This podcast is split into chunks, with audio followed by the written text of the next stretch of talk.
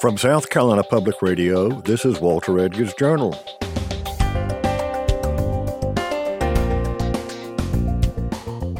I'm Walter Edgar, welcoming you to our podcast series about South Carolina culture and history with a nod to all things Southern. Today, Alfred Turner and I will be talking with Kathryn Smith, author of Methodists and Moonshiners, another prohibition expedition through the South with cocktail recipes. For this follow up to her book Baptists and Bootleggers, Kathryn once again hits the road, this time following the trail of George Washington as he traveled from Philadelphia to Augusta. She digs into the history of the towns along the way, especially during Prohibition. We'll talk about some of that history and about Washington's Mount Vernon distillery, as well as some of the colorful stories and tasty cocktails that Kathryn discovered in her travels. Kathryn Smith, welcome back to the Journal. Thank you. Great to be here. Your third visit. Woohoo! Let's talk a little bit about you before we get into talking about your book. And I got to get the title right out there. Yeah. And the subtitle Yes.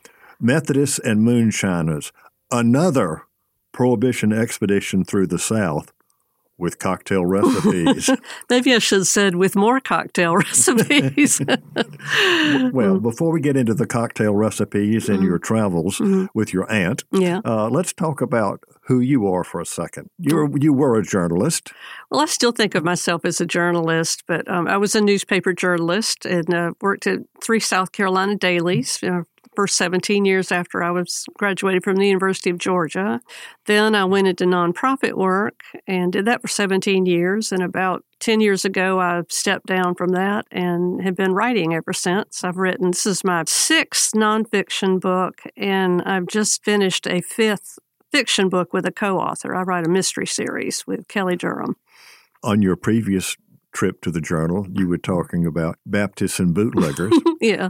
And you have Methodists and moonshiners. Yeah. Uh, what are you going to do for the Presbyterians? Um, s- someone had suggested that, but the only thing I could think of was Presbyterians and prostitutes, and I just Uh, that's just not I- a realm of I- I sin don't- that I I, want to get you should into. go there. No, I I, think I'm ready to move on. But Well, and you know, it's an interesting story how you got the title for the first book because isn't that comes from the world of economics? it is from my my father's theory, um, which is bootleggers and Baptists. We flipped the title for my book, um, but it's a theory about regulation. That regulation is more apt to be passed, imposed, and and to be durable if you've got moral cover for it. The theory is based on Baptists and bootleggers both want to ban alcohol sales on Sunday. The Baptists because it's a sin, the bootleggers because that opens the market for them. If you can't get it legally, you can get it illegally.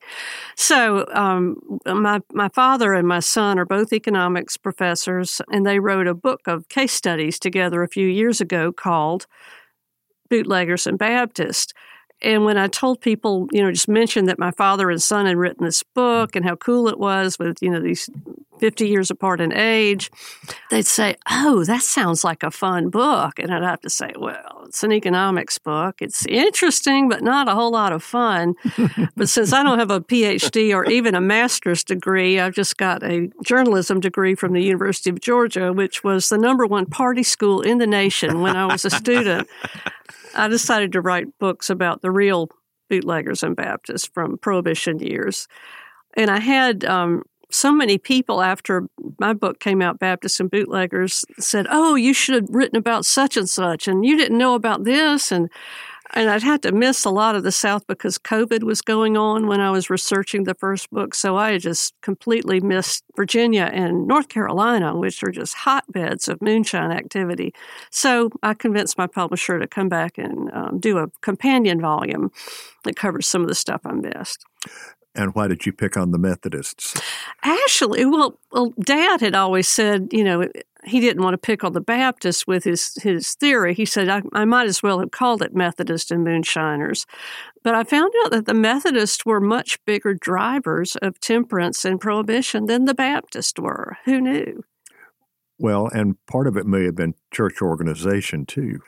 Right. The, the Methodists were so dominant that they had the largest denomination in the country prior to the mm-hmm. Civil War. Yeah. And of course, on your journeys with your aunt. And let's talk about your, your aunt Susan. After reading your book, somebody say, "Oh, she travels with her aunt, with her auntie Mame." I said, "No, I think in this case it was Kathryn." Leading her aunt on this journey. Yeah, and I don't want people to visualize an, an elderly lady with a walker. Um, my aunt is just a few years older than I am. I was born on her eighth birthday. So she's a whole lot of fun and a very active um, lady in her mid 70s. So, okay. Well, you do start off with the Methodists with John Wesley coming to mm-hmm. Georgia and South Carolina, mm-hmm. and need to remind folks that uh, he is credited with uh, the beginnings of Methodism, but he died an Anglican clergyman. But he did talk about and promote abstinence along with singing uh, and reforming the Church of England. the method that's how the, that's how the church eventually he, got he was name. very methodical and he and some other his brother charles who was a great hymn writer and some of their um, colleagues called them the bible moths or the bible bigots or the methodists and i'm glad that methodist stuck because wouldn't you hate to be a member of the first bible bigots church columbia or every other city well you begin your journey after you, you talk about Methodism mm-hmm. and Prohibition. Yeah. You start off with Journeys Through the South, and you begin with George Washington at Mount Vernon. Yeah. That was how the first two chapters are, are all about following George Washington's uh, visit to the South in 1791. And we started at Mount Vernon just as he did, and we drove all the way down to Savannah, which was his end point. Then he went back up. And what I had um, discovered when I was writing Baptist and Bootleggers was that George Washington was a distiller. And in fact, he had if not the largest distillery in our young country, one of the largest at Mount Vernon. After his presidency, he had a, a Scot who was his farm manager, and this Scot, I wish I could do a Scottish accent, um, advised him that he could make a whole lot more money distilling his grains rather than grinding them into flour. And Washington was interested in innovation, so he said, Well, let's give it a try. And and the grain was rye. Rye. Mm-hmm. Made so much money. It was the biggest profit center of Mount Vernon. So after the first year was successful, they increased their capacity and made 11,000 gallons of rye whiskey, mostly just shipping it to the taverns in Alexandria. Well, so the the good old boys were drinking whiskey and, whiskey and rye. I don't know. Well, it was what you'd call white dog because it was mm-hmm. not aged. Um, it wasn't moonshine because he paid his taxes, obviously, but it was white dog and the, pretty strong stuff. I was going to say that had to be rough. Yeah, yeah. Well, that we were we were a rough people, you mm. know, um, nation of very heavy drinkers. Well, see, George discovered what uh, the mountaineers had discovered. It made more sense money wise to convert their corn to liquor they got more money for it, and it's mm-hmm. easier to ship. Much more portable. Yeah. Yeah. Yeah. Yeah. And it didn't spoil. And of course, n- now Mount Vernon has got its own distillery. They rebuilt the distillery, which had burned um, in the early 19th century, and they, they built it on the, the foundation and using the plans. Um, George Washington kept meticulous records. And so they now still are making rye whiskey there, and it's very small quantities, about a thousand gallons a year.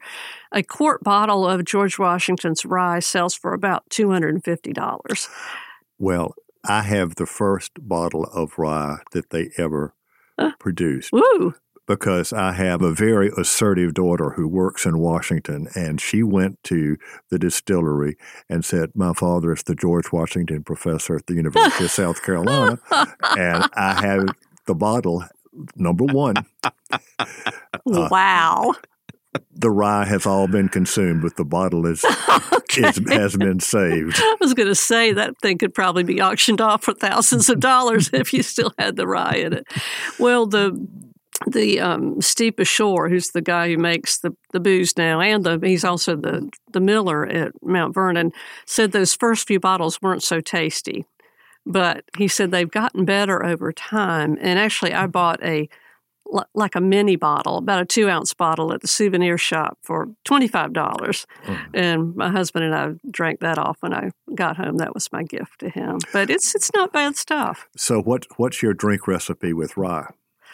Ooh, um, Gosh, I'll have to look and see. I guess this is a good point to to say wherever you go, you try to tie a recipe to the story and the right, place. Right, right. Actually, it wasn't a rye recipe at all. The the Washington recipe was for a punch called Fish House Punch. And they tend to just throw everything they have into these punch recipes, but this one has um, Jamaica rum, brandy, and peach brandy, uh, four pounds of sugar, a pint of lemon juice, nine pints of water. You make lemonade first, and then you add all the liquors to it. Most colonial punches two glasses and you'll be kissing doorknobs. yeah, I think so. But this was the one that was supposed to be one of his favorites. But George Washington was definitely a social drinker. On one of his stops on the trip south, he, he was not very hungry and he asked his hostess for a hard boiled egg and some coffee with a little rum in it for breakfast. But he liked Madeira wine. You know, all members of the gentry drank then, but he really abhorred drunkenness. And he just had his fill of it, so to speak, commanding soldiers who were and officers who were sometimes just too drunk to even function on a battlefield. Well, then he had to be very abstemious when he came to Charleston and they and these other towns, and you had the toasts after dinner to the colonies, to the you know, yeah, you know, two do- sometimes two dozen toasts. Yeah, uh, punctuated with cannon fire. Can you imagine? Oh, the hangovers. Oh, the hangovers. There's a, a, a, story in Savannah that I think is apocryphal that he had um, too much of their Chatham County artillery punch um, there and said he would never go back to Savannah again. But he never went back, but that's not why. He never went back to Richmond again either. well, uh, he, he being a wise man, again, when you were served a punch, you better be careful with how much you take. Yeah powerful stuff. Yeah, yeah. yeah. Uh, and of course, he he came through South Carolina on that trip. Mm-hmm. Mm-hmm. He went to to Georgetown. He went to Hampton Plantation, had breakfast there. He visited the Pinckney farm. He rode his horse on Myrtle Beach. Yep. On the on, on, the Grand on, Strand. On, the Grand Strand. Yeah, uh, that must have been a sight because he had this beautiful white Prescott was the name of his horse. Well, and and the Grand Strand truly was this hard packed, very wide beach. It, it, was a Grand Strand. Mm-hmm, uh, mm-hmm. He rode there instead of on the roads of South Carolina, which because he was in most of the time he was in a carriage. Right. Right. A, a very elegant yeah, he had this this carriage commissioned. It was a lightweight carriage and drawn by four horses, but he liked to come into a city on his horse in uniform to show himself to the people. Mm-hmm. And you know, George Washington was a very large man. He was six two at a time when most men are were you know five six. Most women are under five feet tall. So he made quite an impression, as you can imagine. And it's interesting, he also noted uh, in different towns, and it was certainly true in Columbia and Camden, when they had a ball, he commented on the number of ladies present. That's right. And counted them, and not just round numbers. You know, he said, oh, 256 women. And especially in Charleston, he was quite impressed with the women of Charleston. Now, he didn't dance with all of them. I don't know that he did dancing, but he'd come up and bow to each and speak to mm-hmm. each. The dancing, I'm not so sure about. But he always wore a black velvet suit. I'm sure he looked quite handsome. And the women, the style then was to pile their hair way up high on their heads and probably had all kinds of hair pieces and to weave ribbons through their coiffure that said, you know, George Washington, our hero. I had little portraits on mm. his on it. So he must have liked that but um, I, I, really became it gave me a greater far greater appreciation for george washington than i'd had before but i do have a picture of his um, teeth in the book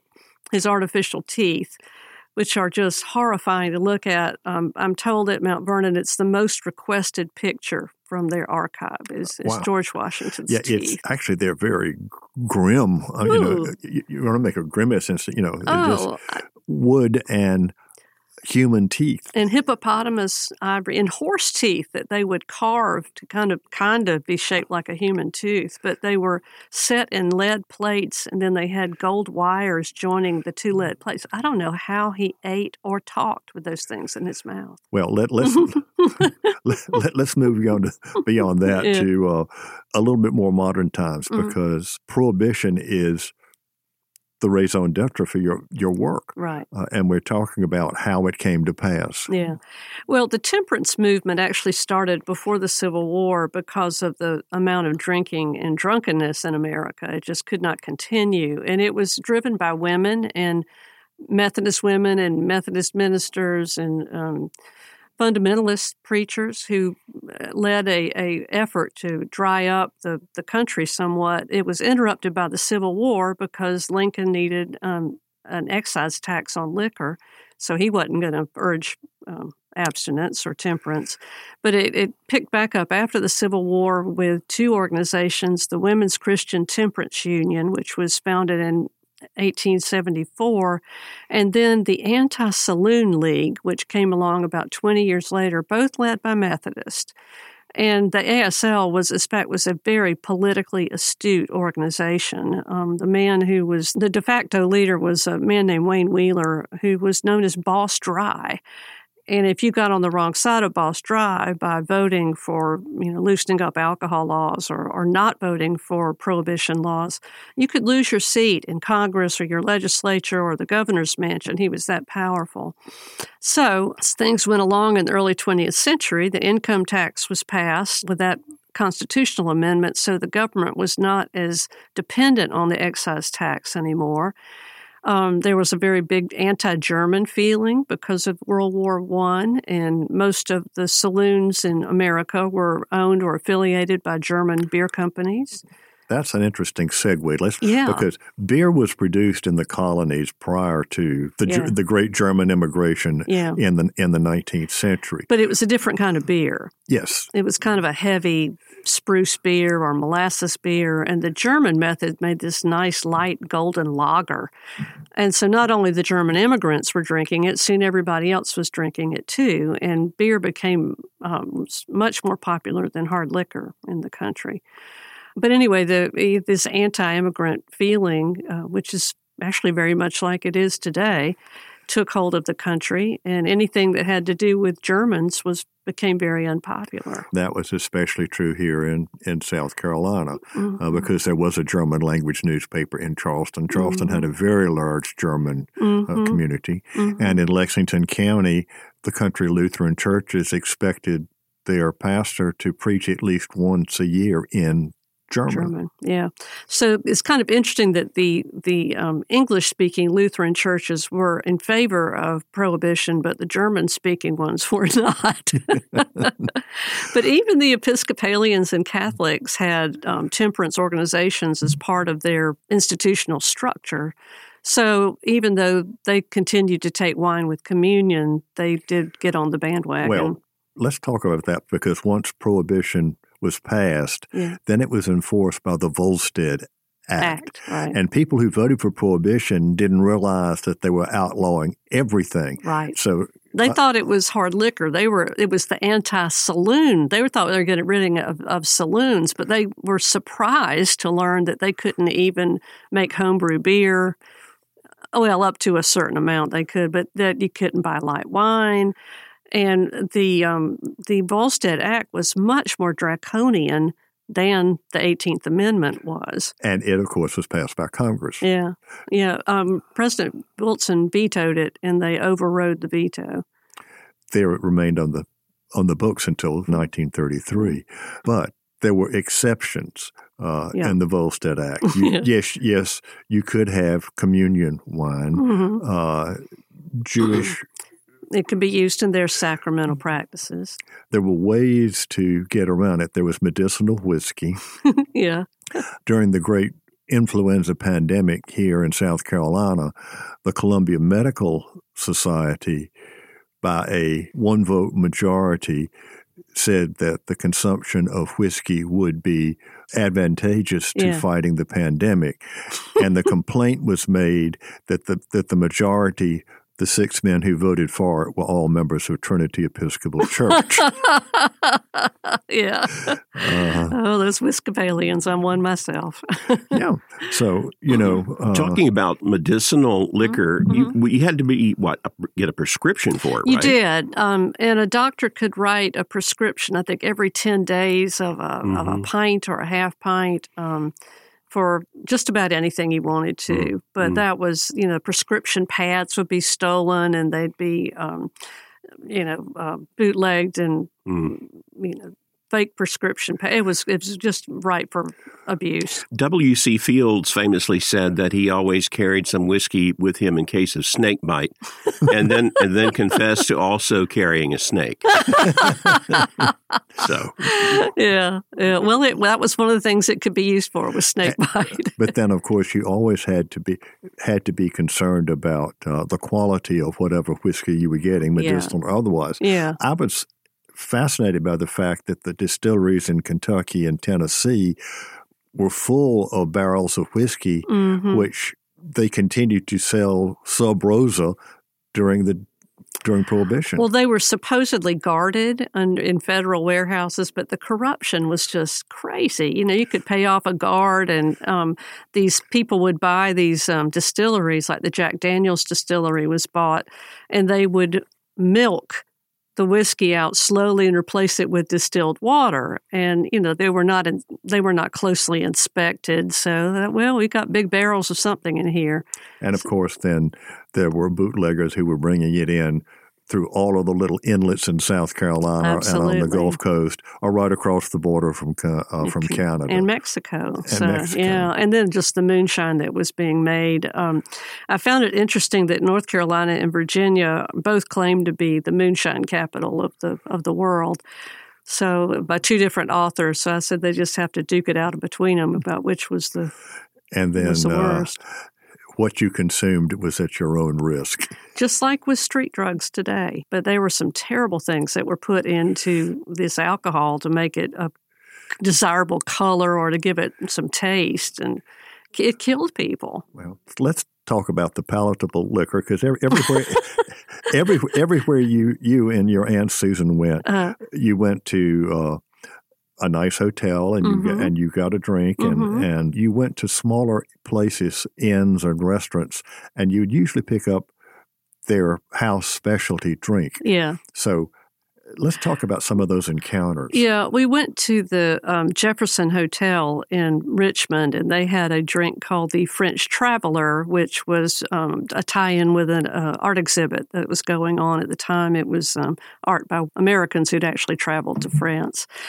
And one of my favorite stories is we went um, to a restaurant in New Bern, which was a very interesting place to visit, um, very haunted.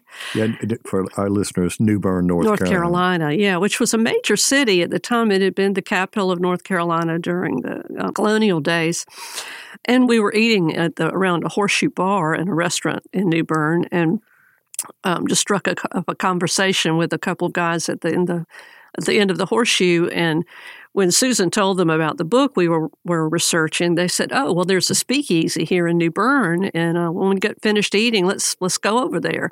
Sure enough, they took us down an alleyway and up some back steps to this wonderful um, place called the Tonic Parlor. Did you knock three times and whisper low? I don't remember that we had to do that, um, but a lot of the speakeasies that I've been to, they do have passwords, they have dress codes. You'll go down a back alley and there's just a red light over the door.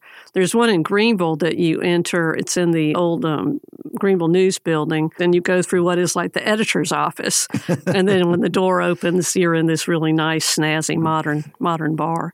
But this one was very authentic and uh, had a little um, blue, blues band playing, great music, and their drink was a what they called the Carolina Libre. So like the Cuba Libre, but it's made with uh, a North Carolina whiskey and Pepsi because Pepsi was created in New Bern. It's the Pepsi capital of the world. uh, so we just we we were very loose with our trip and just kind of wandered around finding things like that. In South Carolina, you got reacquainted with Elliott White Springs. hmm What a fascinating person! Um, he was just a Hellion, um, one of the most storied pilots in World War One.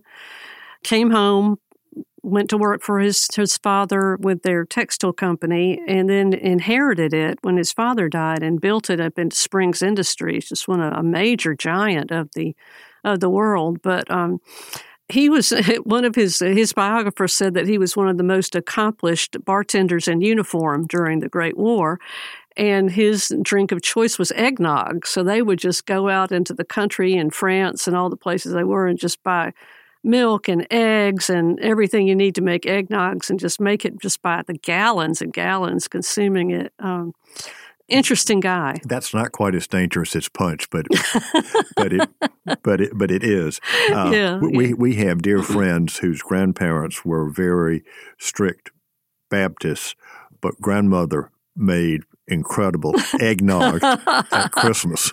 Oh yeah, yeah. Now, just at Christmas, I'm sure. Yeah, uh, he made it year round, yeah. and I do have his eggnog recipe in there, by the way. Well, yeah. Well, you want to read it for us? Oh, let me find it. I have to say, I find this man more and more interesting. I mean, not that he wasn't interesting to start with, but during World War One, correct? Yeah. Oh, he, he was, was, known as a bartender. Exactly. He he flew over to um, from England to France with an extra large shaker in the in the, in the um, cockpit with him. But he was also a very fine writer. Um, was oh, yeah. one of the highest paid writers in the 1920s. Wrote for magazines and um, published several books, which I read. Um, yeah, okay, we've got I've got two recipes for him. One is aviator's eggnog, and this makes um eight and a half gallons. Eight and a half gallons. Yeah, okay. yeah. Ten dozen eggs, twenty-two quarts of cream, eight and three quarters quarts of spirits. It doesn't say what, just whatever you have on hand, I guess, and two and a half pounds of sugar. Separate the eggs, beat the yolks hard and long, slowly pour and stir in the cream, stir in the sugar, Add the spirits in a thin stream, stirring at the same time. Beat the egg whites and divide into equal portions. Pour and stir in half, and then pour the other half on top without stirring. So this came from um, actually this came from the I adapted it from the Eat, Drink, and Be Merry in Maryland cookbook, but um, this I think would would be close to what he was drinking. The other one is something called a brandy smash. You use a small bar glass. You take a teaspoonful of sugar, two tablespoons of water, three or four sprigs of tender mint, and a wine glass full of brandy. You press the mint and the sugar and the water to extract the flavor, add the brandy, and fill the glass two thirds full of shaved ice. Stir thoroughly and ornament with half a slice of orange and a few sprigs of mint. Hmm. Stir with a straw. And this was a drink that was um, mentioned quite a bit in his book, Leave Me with a Smile, which was uh, quite an interesting book about a, a, a, uh, young flyer. Well, Kathryn, you have interesting, fabulous recipes, but I guess the one that really caught my attention, Patty's Boll Weevil. Uh, that was just the name of it grabbed my attention. Yeah, um, I spent a lot of time um, when in the wonderful little town of Newnan, Georgia, I did an art residency there and just made so many good friends that I've been back a couple of times since. And they do a bourbon on the porch event in the summer to raise money for their um, arts council. And a local woman invented this drink for dessert.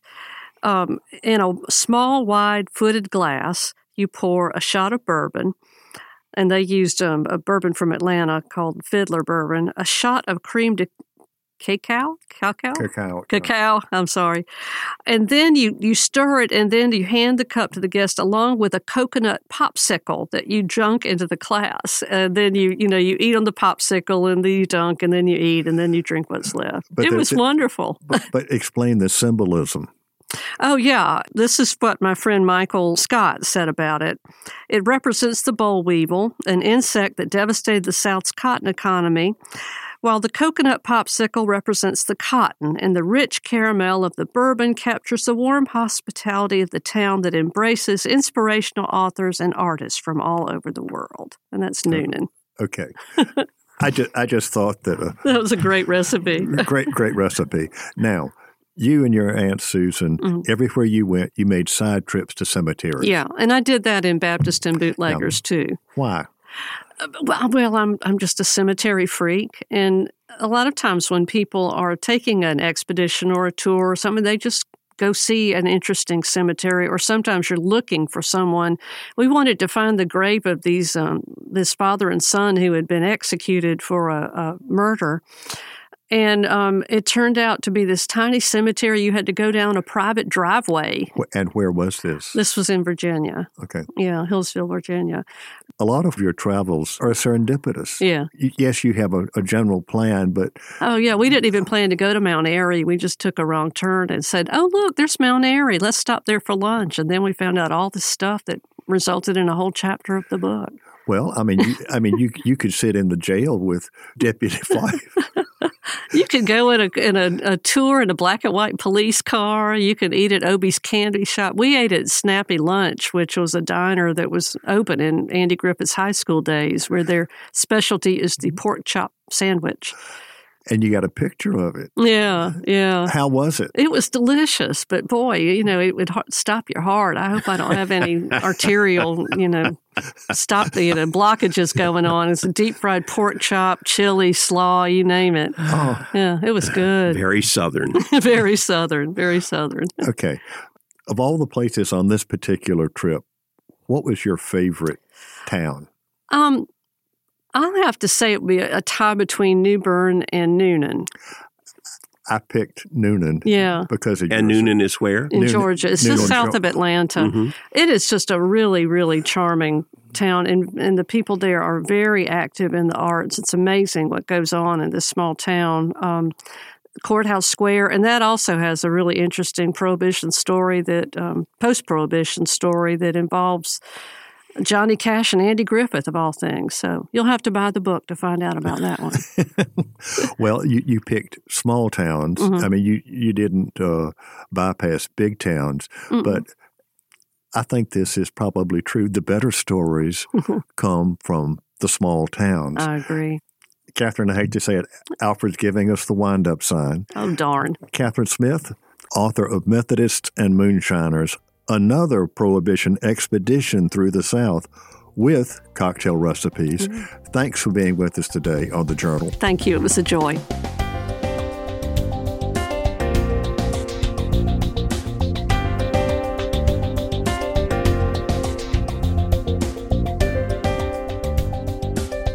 I hope you enjoyed today's journal. I know that I did. It's always a pleasure to talk with Kathryn Smith. She's an interesting guest. She digs up interesting history and always has a twist, whether it is for a drink or with a tale.